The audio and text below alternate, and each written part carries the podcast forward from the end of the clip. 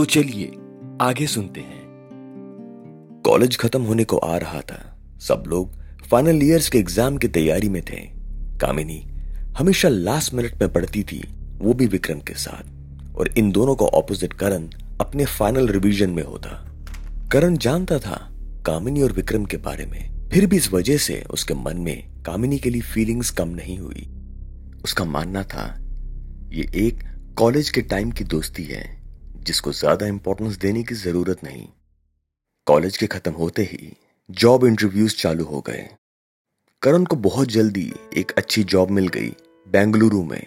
वो जॉब की न्यूज़ लेकर जब घर आया, उसने अपने पेरेंट्स को इन्फॉर्म किया और उनके सामने एक रिक्वेस्ट रखी।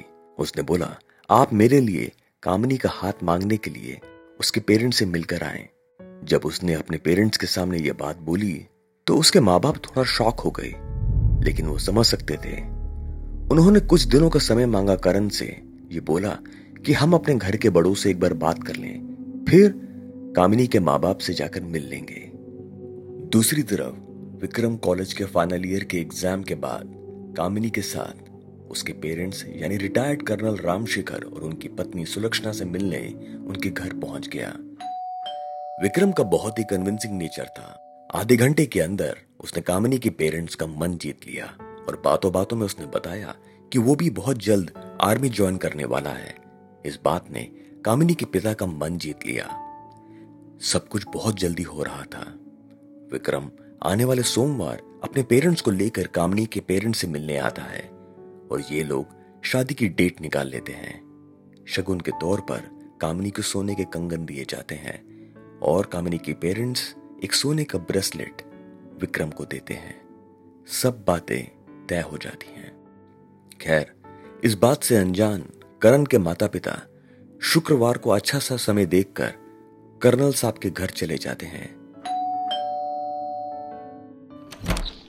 उनकी बेटी का हाथ मांगने, यानी कामनी का हाथ मांगने, थोड़ी देर की बातचीत के बाद करण के पेरेंट्स को यह बात मालूम पड़ती है कि कामनी की सगाई तय हो चुकी है। और अगले ही महीने की शादी का प्लान भी है। करण के पेरेंट्स ऑब्वियसली बहुत शौक थे, लेकिन उनके पास बधाई देने के अलावा कोई चारा नहीं था। कामिनी के माता पिता ने करण के पेरेंट्स से माफ़ी मांगी और बोला, अगर हमें पता होता कि ऐसी कोई बात है तो हम ज़रूर विचार करते। लेकिन ये सब कुछ बहुत जल्दी हुआ, यानी कि कामिनी और विक्रम का रिश्ता। वो चुपचाप घर आ गए। उनको समझ में नहीं आया इस बात को करण के सामने कैसे रखा जाए? लेकिन बताना ज़रूरी था, क्योंकि करण इंतज़ार में था। उन्होंने फिर भी हिम्मत करके अपने बेटे करण को यह बात बताई कि कामिनी की सगाई विक्रम के साथ हो गई है। करण चुप रहा।